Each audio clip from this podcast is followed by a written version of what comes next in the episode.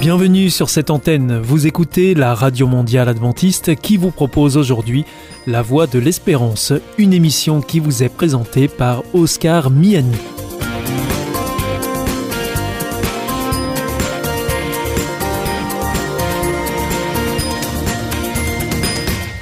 C'est avec un grand plaisir que je vous retrouve sur notre antenne. Encore une fois, soyez les bienvenus à l'écoute de La Voix de l'Espérance, notre émission quotidienne de 30 minutes en français qui vous est présentée par Oscar Miani et préparée avec toute notre équipe. Merci de votre fidélité à ce rendez-vous.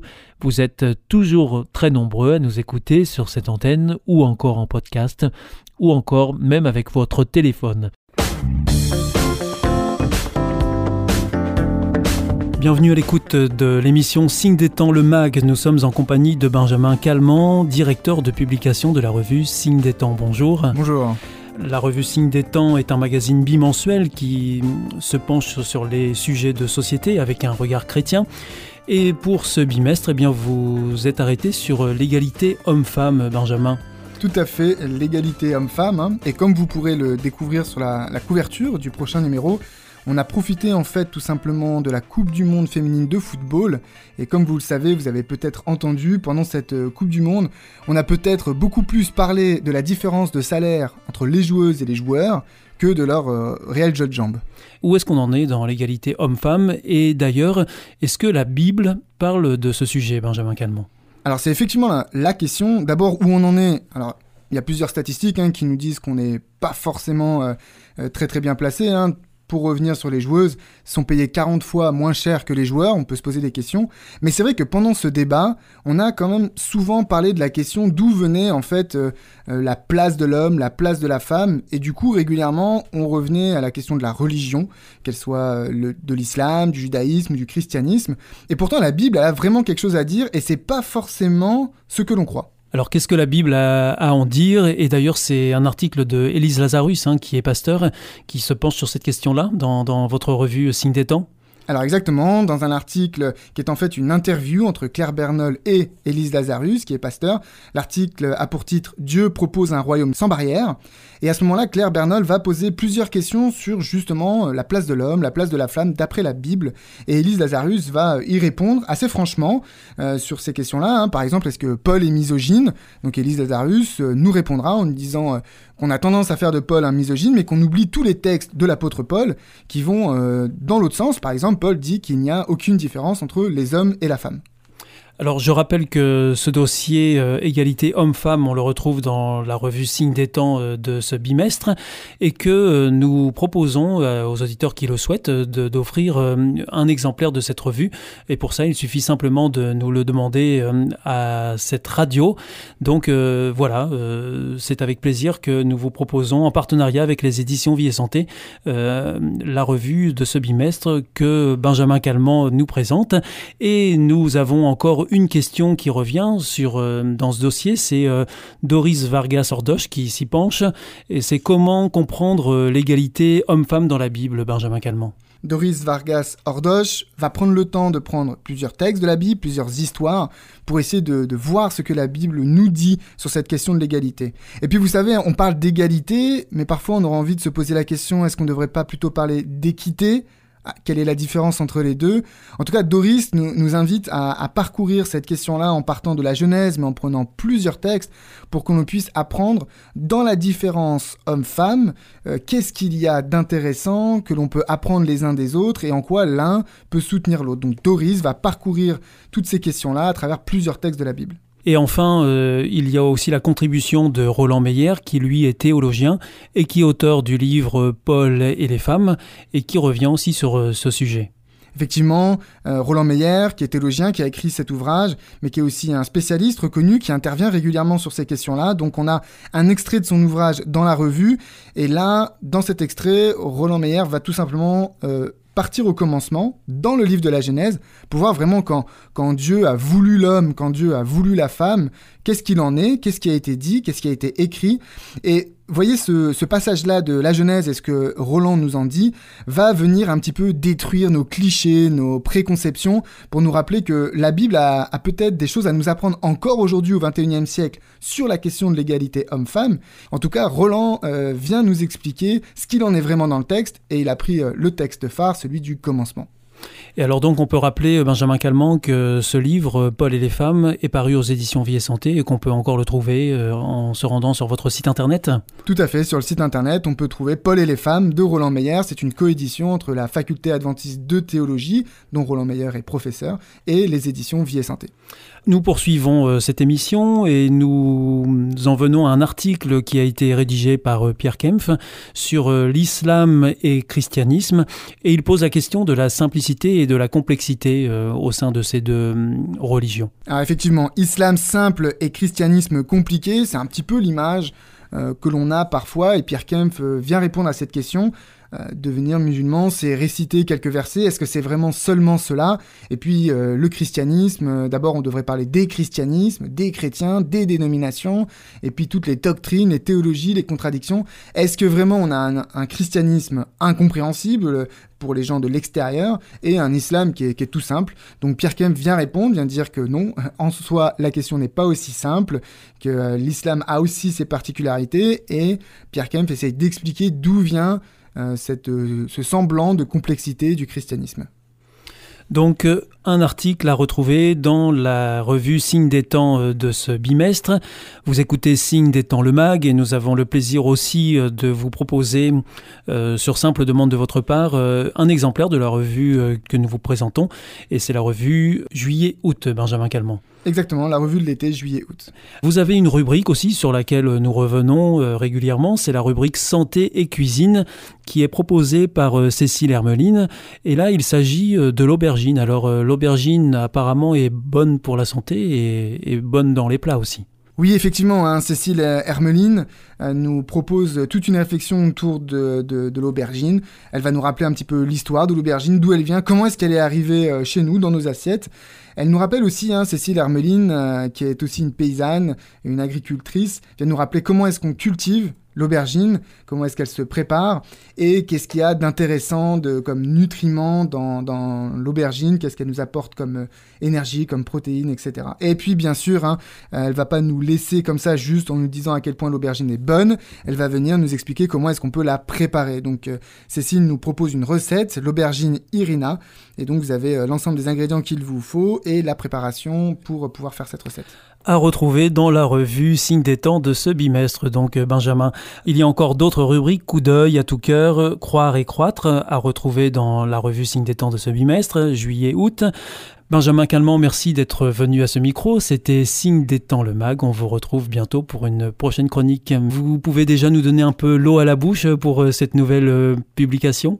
Alors oui, hein, pour le prochain numéro de Signe des temps, nous avons choisi un sujet d'actualité. On va parler de la fin de la civilisation. Alors euh, c'est un terme en fait qui est utilisé aujourd'hui. On parle de collapsologie. On va parler donc de défondrement, hein, collapsologie, avec euh, plusieurs intervenants qui vont nous expliquer ce qu'est la collapsologie et bien sûr euh, la réponse biblique à ce mouvement-là qui est la collapsologie. Merci beaucoup Benjamin. C'était Signe des temps le mag. On se retrouve bientôt. Au revoir. Au revoir.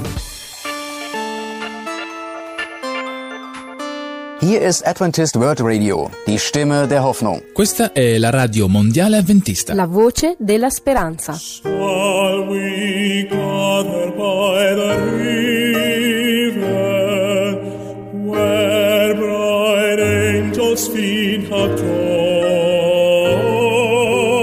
with its crystal tide forever flowing by the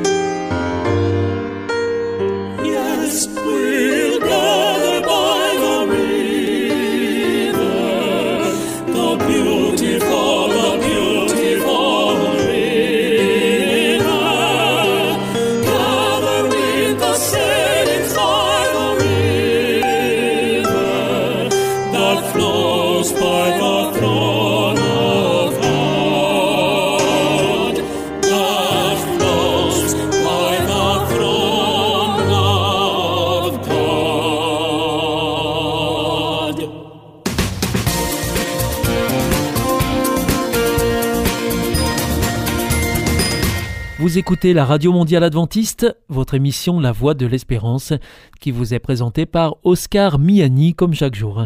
Pour l'heure, c'est un moment de témoignage que nous vous proposons pour poursuivre cette émission. C'est vous l'histoire. C'est vous l'histoire.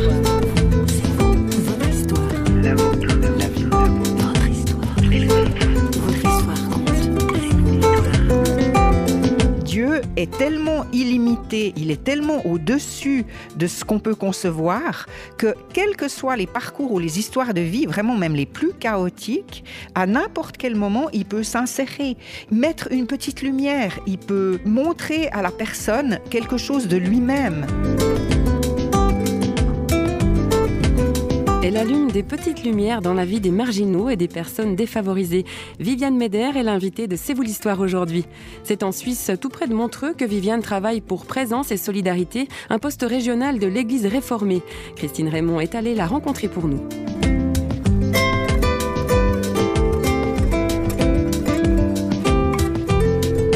Des tâches pratiques, de la distribution alimentaire, des visites, les journées de Viviane Meder se suivent mais ne se ressemblent pas. Qu'est-ce qui a bien pu l'attirer ainsi à se mettre au service des autres? Alors, je pense que ça remonte déjà à ma propre marginalité euh, quand j'avais 18-19 ans, l'époque un peu baba cool, où je vivais en communauté et où euh, j'étais euh, pas du tout à l'aise dans une église, mais j'ai compris que Jésus-Christ est venu me rejoindre là où j'étais dans ma propre marginalité, qu'il m'aimait, que j'avais pas besoin de changer. Et ça, ça a été vraiment une expérience très forte. Euh, mon appel est venu beaucoup plus euh, avec la parabole du festin. Dans la Bible, il y a un texte où un maître envoie son serviteur pour aller inviter ses amis à une grande fête. Donc une parabole, c'est une image, une image euh, qui est parlante dans un certain contexte. Et là, euh, dans cette parabole, le maître envoyait son serviteur pour inviter ses amis qui ont refusé les uns après les autres. Et ensuite, le maître a dit à son serviteur, va dans les places et les rues de la ville, invite les boiteux, invite euh, les, les aveugles, les paralytiques, et amène-les à la fête. Va aussi même le long des chemins. Et pour moi, c'était un appel clair à aller euh, dans la rue inviter les blessés de la vie, euh, qui sont euh, des, personnes toxicomanes ou, quand j'ai commencé, malades du sida, parce que les gens décédaient à ce moment-là, et, et toutes les personnes marginalisées qui se tiennent sur les places, dans les rues, parce qu'elles sont complètement désinsérées. On parlait de qu'est-ce qui t'a attiré vers les autres, mais qu'est-ce qui t'a attiré en particulier vers ce Dieu? Alors, je pense que j'ai toujours cru en Dieu, euh, déjà depuis toute petite. Euh, j'ai vécu pas mal d'exclusion moi-même euh, dans l'enfance, dans mon adolescence. Et puis ensuite, je me suis vraiment identifiée à ces jeunes marginaux. Mais le fait que ce Jésus allait à la rencontre des marginaux, il allait à la rencontre de la prostituée, il, rejoignait les gens là où ils étaient, pour moi, ça a été une grande révélation. Et j'ai compris, un jour, invité par un, un groupe de jeunes, euh, et là, je lui ai donné ma vie en comprenant qu'il s'intéressait à moi, dans toute ma personne, mais telle que j'étais et que je ne devais pas répondre à certains critères euh, pour être aimé, accepté et reconnu. Et c'est ce Jésus-là qui m'attirait. Jésus qui me permettait d'être vraiment tel que je suis.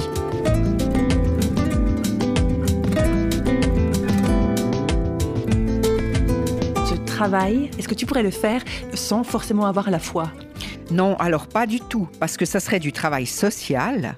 Et justement, c'est très important de pouvoir relier à la fois tout l'aspect social de ce travail parce que les gens ont faim, ils ont froid, ils ont besoin d'abord que leurs besoins soient satisfaits, mais leurs besoins, c'est aussi euh, leurs besoins spirituels parce qu'on n'est pas dissocié. On a un corps, on a des émotions et euh, on a aussi je crois toute personne a une, spiritualité, a une soif de sens dans sa vie. Et c'est souvent là que euh, les gens de la marginalité, les gens de la rue ont vraiment aussi la possibilité d'être rencontrés et, et, souhaitent être rencontrés sur ce plan-là parce qu'ils arrivent très vite à des questions qui sont des questions essentielles. Euh, pourquoi est-ce qu'il m'arrive ça euh...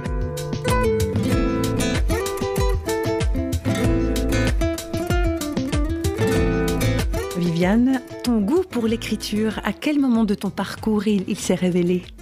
Alors c'est étonnant parce que j'ai l'impression que j'ai toujours écrit. Quand j'étais petite, j'écrivais des poèmes. Et puis, euh, ben, je t'ai dit que j'avais vécu une enfance et, une adolescence surtout assez euh, marginale dans le sens euh, pas mal d'exclusion. J'étais beaucoup seule. Et quand j'étais seule ou quand je vivais un rejet, que ce soit à la maison, que ce soit par rapport à, l'école, aux copains, aux copines, j'écrivais. Et c'est là que je découvrais que le fait de pouvoir mettre des mots sur mes émotions avait un effet euh, libérateur, on dirait peut-être aujourd'hui thérapeutique, mais à ce moment-là, en tout cas, moi, ça me faisait du bien de pouvoir écrire.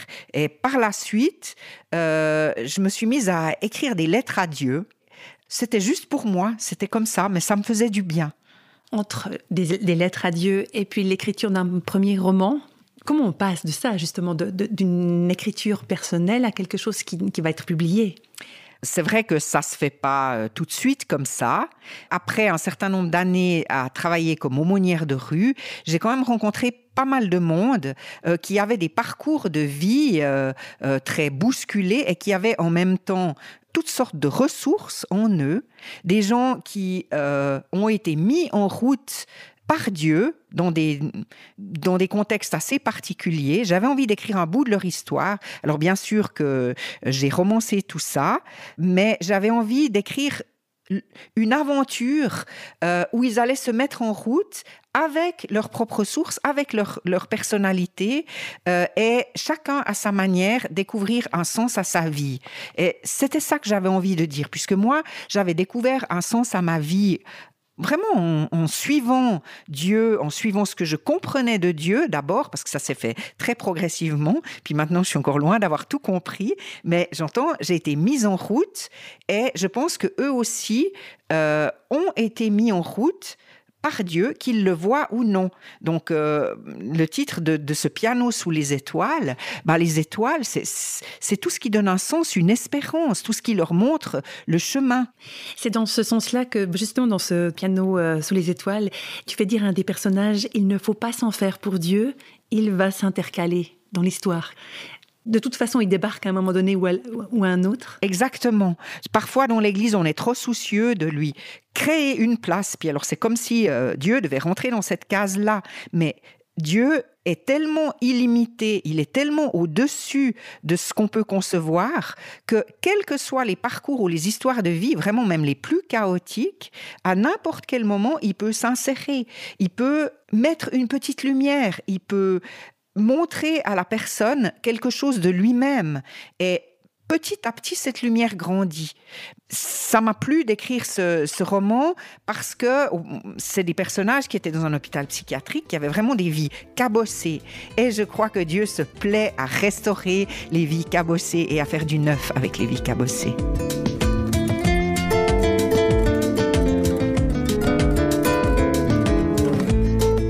Un tempérament d'artiste. Elle évoquait à l'instant son goût pour l'écriture, avec notamment son roman Un piano sous les étoiles. La musique occupe également une place de choix dans sa vie, depuis toute petite aussi. Alors oui, c'est vrai que c'est, je l'ai moins euh, développé ou j'ai en tout cas pas de, capacité vraiment euh, en musique. J'ai fait un peu de piano et c'est pour ça que j'ai choisi le, un piano sous les étoiles parce que c'est un instrument que je connais. Mais par contre, euh, c'est une manière de m'exprimer aussi euh, d'écrire des paroles, d'essayer de trouver euh, une mélodie. Et puis souvent, bon, je me plante, mais je vais quand même raconter une petite histoire ici. Il y a un de mes accompagnements qui a commencé comme ça. Je visitais un jeune homme qui était euh, très euh, dépressif et on ne pouvait pas vraiment arriver à communiquer. Et puis chez lui, il y avait un piano. Et je me rappelle avoir commencé, j'avais des paroles qui, qui me venaient comme ça. Et puis, euh, je me suis mise au piano et j'ai joué un accord. Et après, je me suis mise à fredonner. Et je savais que ce gars-là, il était musicien, mais il, il touchait plus une note de piano depuis un moment. Et je lui ai dit, mais tu pourrais pas me montrer? Écoute, ça va comme ça. Moi, j'aimerais bien. Il y a une suite de trois accords. Je ne sais même pas faire ça. Et il est venu il a fait les trois accords. Et je me rappellerai toujours, tout à coup, son, son, son regard intéressé. Il y avait de la lumière dans ses yeux. Puis, mais c'est faux ce que tu fais. Alors, je savais très bien que c'était, c'était pas bien. Mais du coup, il m'aidait. Et puis, la fois d'après, je suis revenue. Puis, j'ai dit, mais tu sais, j'ai vraiment besoin de toi pour ce chant. il m'a dit, ouais, mais ces paroles, c'est quoi? Je dis, bah, tu vois, Dieu, euh, il abaisse l'orgueilleux, mais il élève les humbles. C'est quoi ça Il élève les humbles? Ben, les humbles, c'est ceux qui se croient rien du tout. Puis il me dit, mais comme moi, tu vois, moi en ce moment, je suis nul. Et on s'est mis à discuter. Et il a compris. Alors, je ne sais pas jusqu'où il a réalisé ça, mais il y avait quelque chose qui, euh, qui passait, qu'il pouvait être relevé. Et on s'est mis à parler de Dieu. Puis après, plus de, pendant un certain temps. Euh, il y a eu des hauts et des bas, mais après, il y a eu d'autres chants. Et donc, au travers de la musique, il y a eu cet accompagnement-là qui a été possible. Et c'est quelqu'un que j'ai un jour euh, rencontré à l'hôpital psychiatrique et qui a vraiment voulu euh, donner sa vie à Jésus, qui a vraiment voulu vivre un nouveau départ spirituel. Ça, c'était un des plus grands bonheurs.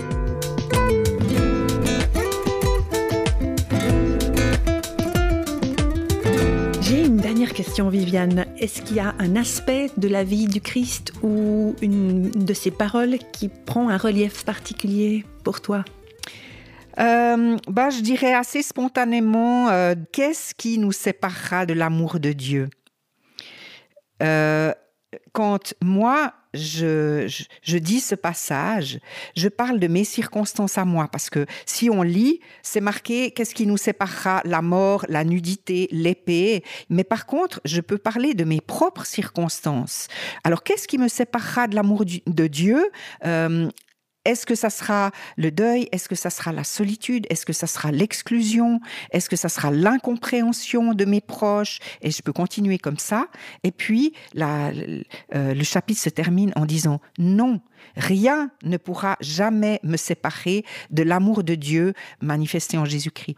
Donc ça veut dire que quand euh, je, je, lis ce passage avec quelqu'un de la rue, il peut y mettre ses circonstances à lui, puis de savoir que dans tout ce qu'il traverse, tout ce qu'il traverse est bien réel. Il est effectivement en train de vivre une forme d'exclusion, une forme de précarité, une forme de rejet, mais que euh, dans tout cela, rien ne pourra le séparer euh, de l'amour de Dieu manifesté en Jésus-Christ. C'est déjà le moment pour nous de se quitter. Nous laissons Viviane Meder à sa propre aventure. Elle continue son chemin d'accompagnement des personnes marginales ou démunies. Et il est encore temps de rappeler le titre de son dernier roman, Un piano sous les étoiles, paru aux éditions Ouverture. L'équipe de Radio Réveil qui signe cette émission vous dit à bientôt avec un nouvel invité. Bye bye.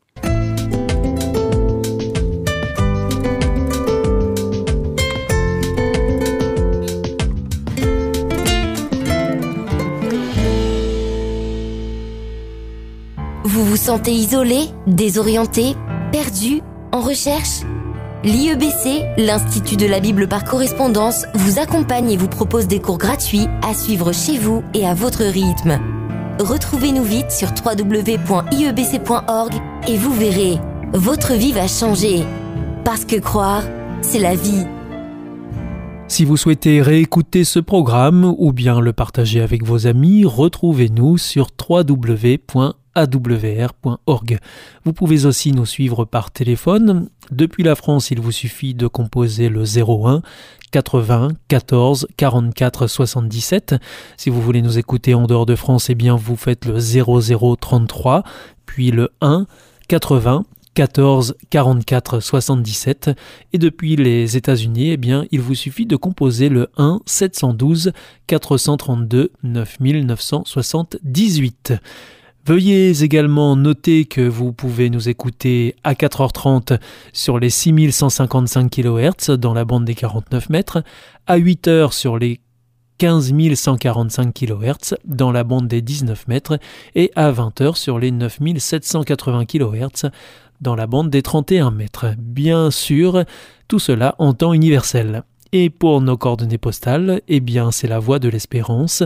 IEBC, boîte postale 100 77 193, Damary Lélis, CEDEX.